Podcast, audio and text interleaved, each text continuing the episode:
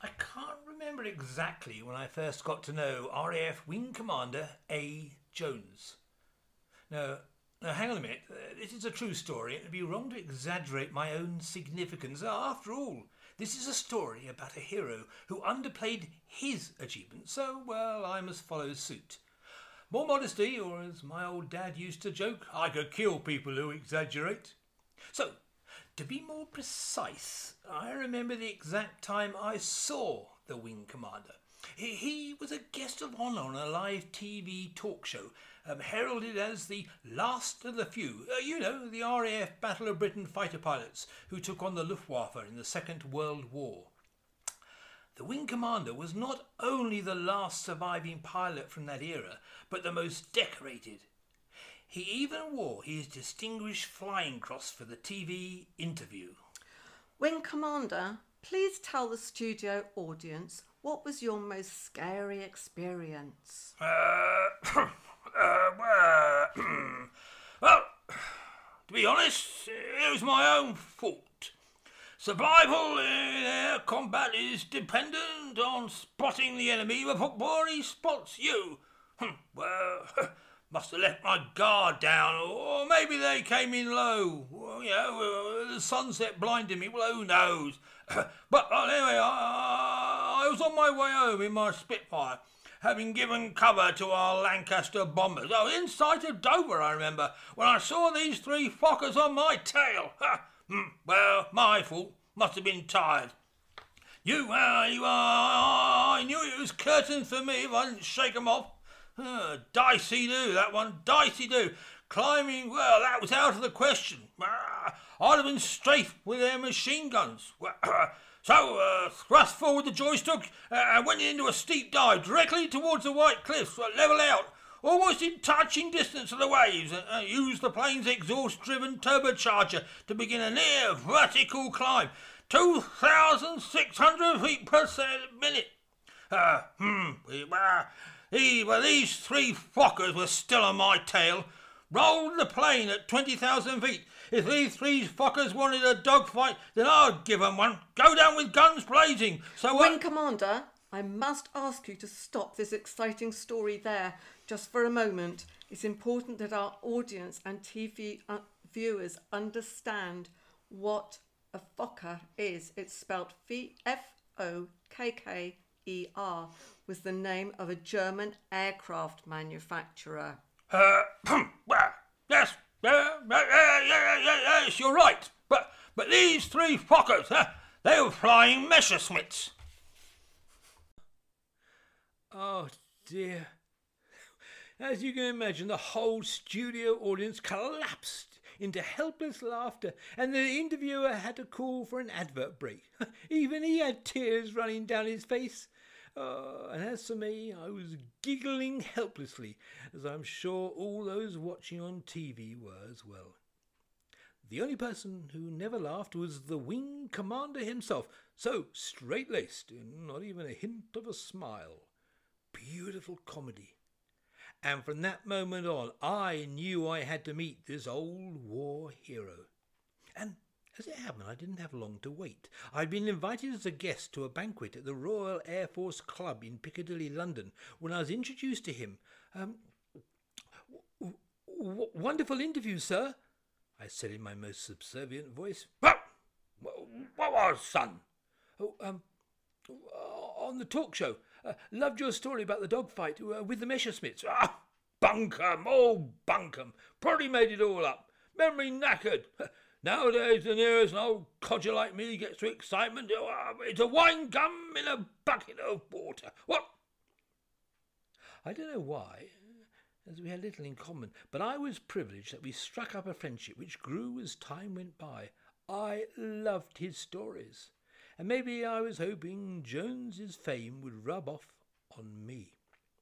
Oh, um, yes, uh, let me explain. I'm not being rude calling him just Jones. Uh, okay, I never actually knew what the A stood for, uh, but in his era, old school formality meant you called each other by surname. Actually, um, come to think of it, I think he liked uh, the anonymity of having just a nondescript surname. Hmm, though it didn't work. as time and time again strangers came up in the street just to shake his hand. Oh, but, but I did digress. Uh, Wing Commander had one fault a low boredom threshold. He, he just had to be active, even though at his, his age most of us had earned the right to slow down. The problem was his immense age. No one considered him employable, or indeed capable of contributing anything. I'm uh, surplus to requirements, son. Put me out to pasture. All people think I'm good at now is pushing up the daisies, what? Yep, but he wasn't defeated. No. What my friend set out to do was market the only skill an 89 year old had left to sell the ability to do nothing. Now, now nothing. That, that sounds weird, I know, but he wanted to prove that a person who does nothing could still have value in a place in the world. But could, oh, well, doing nothing be a surface people would want it to buy? The answer was a resounding yes, as history has proved. Following the first law of selling a new product, Jones first established who would buy. In his case, that was going to be the lonely and socially anxious. Age is on my side, son. Equals wisdom. Ah, no, idea why, but it does. Also, old fogies like me are regarded as safe. Women have nothing to fear. well, well, fool them. Likewise, well, we have an aura of dependability. Too knackered to be judgmental as well. Basic human psychology, all that, what? Hmm. And Jones was proved right. At older, respectable people. Uh, they got the money, son. He placed adverts in magazines like The Oldie and The Lady, and for the younger audience, I targeted social media. well, hmm. never heard of it, son, but cracking if it works. And it did. Here are just a few examples of how he was appointed to do nothing for a staggering £75 an hour. Uh, let me think. Uh, there was the amateur novelist who had writer's block, couldn't concentrate, so he wanted Jones just to sit in the room in front of him, sort of to shame him, get him to focus. Uh, same with students. They found it easier to work or study if a stranger was in the room, that stranger who said nothing, and thus no distraction. Uh, he, uh, oh, he accompanied many an elderly widow to a restaurant, uh, one which was usually associated with some happy memories, but would be now intimidating for a woman on her own to visit. Another lady lacked the determination to file divorce papers, so he wanted a com- so she wanted a companion. Uh, yes, well, uh, that was an interesting one. I felt I was accompanying her from one stage of her life to the next. Then there was the drug overdoser recovering in hospital. He felt overwhelming shame about his suicide attempt and just wanted someone unjudgmental at his bedside. Um, other clients ranged from the trivial, uh, a housewife who wanted to be intimidated into cleaning her home, to a sad story, uh, yeah, the sole mourner at a funeral funded by the executor. He also accompanied an elderly widow to give her moral support through the trauma of identifying a body.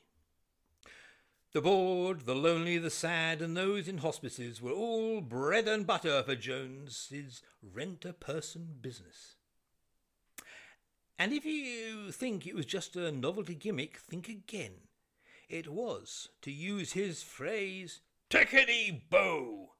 And soon he had associates in all Britain's major cities. All were doing a roaring trade, helped along by waves of controversy. Ah, all publicity is good publicity, son. All good publicity. Boasted the wing commander on reading a report that he was an altruistic conman, a backdoor gigolo, a new age beggar. great, great. 90 plus and to be described as a babe magnet. Ah, what a compliment! And try as they might, critics could not damage his image. His self deprecating, old school charm made him so likeable. He succeeded in filling a gap in the market when people didn't want a priest, a partner, a social worker, a counsellor, a therapist, a neighbour, or the alike. He was there just as a human being.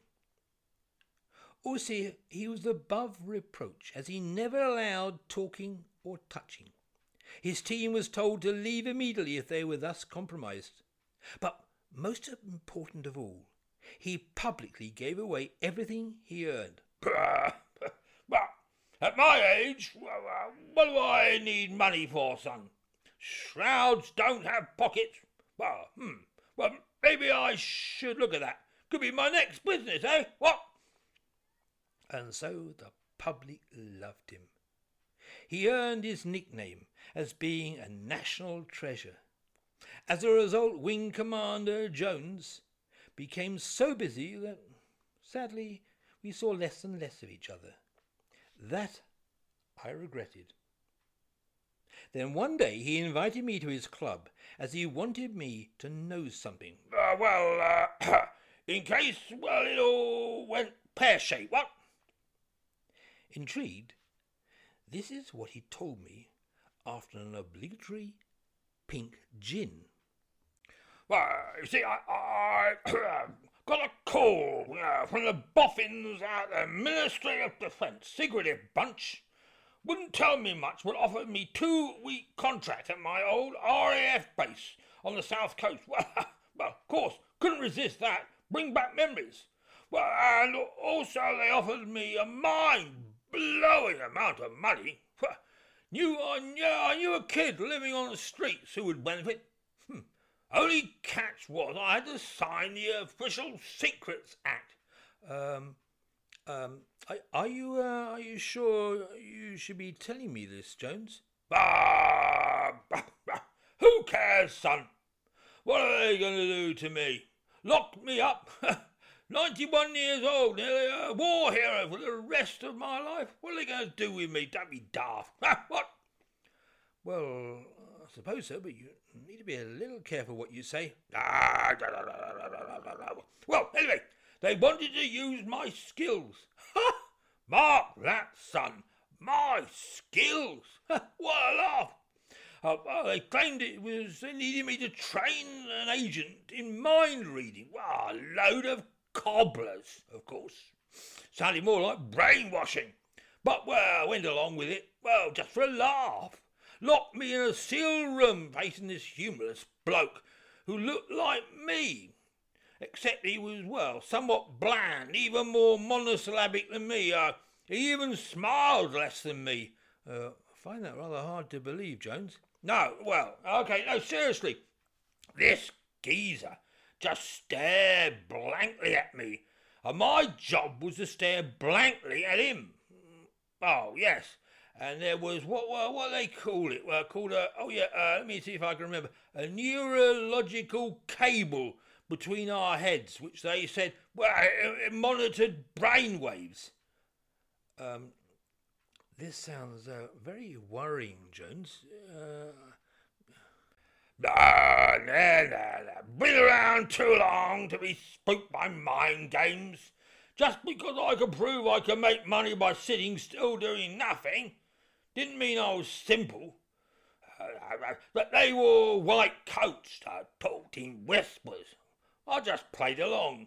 Anyway, all I had to do was keep my mind blank, not hard to do that, and stare at my double ganger. They told me he was uh, learning to read my mind. It'd be a miracle work if he could do that. Even I don't know what I'm thinking these days. Jones, Jones, look, look, look, look, Jones, I don't like the sound of any of this. Well, yeah. Well, neither did I. Do you know what I thought? These guys wanted one of me. And I wasn't going to be on that short list. Hang on. What do you mean? I just don't understand you. Uh, what are you trying to say? Well, what I think I'm trying to say is that this moron who sat speechlessly in front of me, he wasn't, well, he wasn't real. My guess is that he was some sort of, uh, uh, what do you kids call them? Uh, robot, no, android. Uh, a cybernetic organism, uh, like uh, in the Terminator. Uh, well, if you say so, I've no idea what that means. But the point is, I felt he, or, or it, were, were sort of, well, trying to become me. You, you, you're scaring me, Jones. Are you sure this is not just one of your wind ups? No! No, no, no, no, no, no, no. Uh, wind up, oh, hang on. Bit dated, that phrase, son. Uh, shouldn't that be more uh, sort of, uh, let me think, uh, digital disconnection? uh, uh, you got to stay up to date, you know, son. Look, anyway, anyway, that's all in the past now. Job came to a sudden end last week. I uh, guess, uh, guess the Terminator got terminated, you could say. Still, anyway, got paid in full. So, all is tickety-boo again. Hang, hang, hang, on, Jones. Hang on, let me just think, let me just think. I must think. Um, I'm sure I can remember something. Yes, yeah, that's it.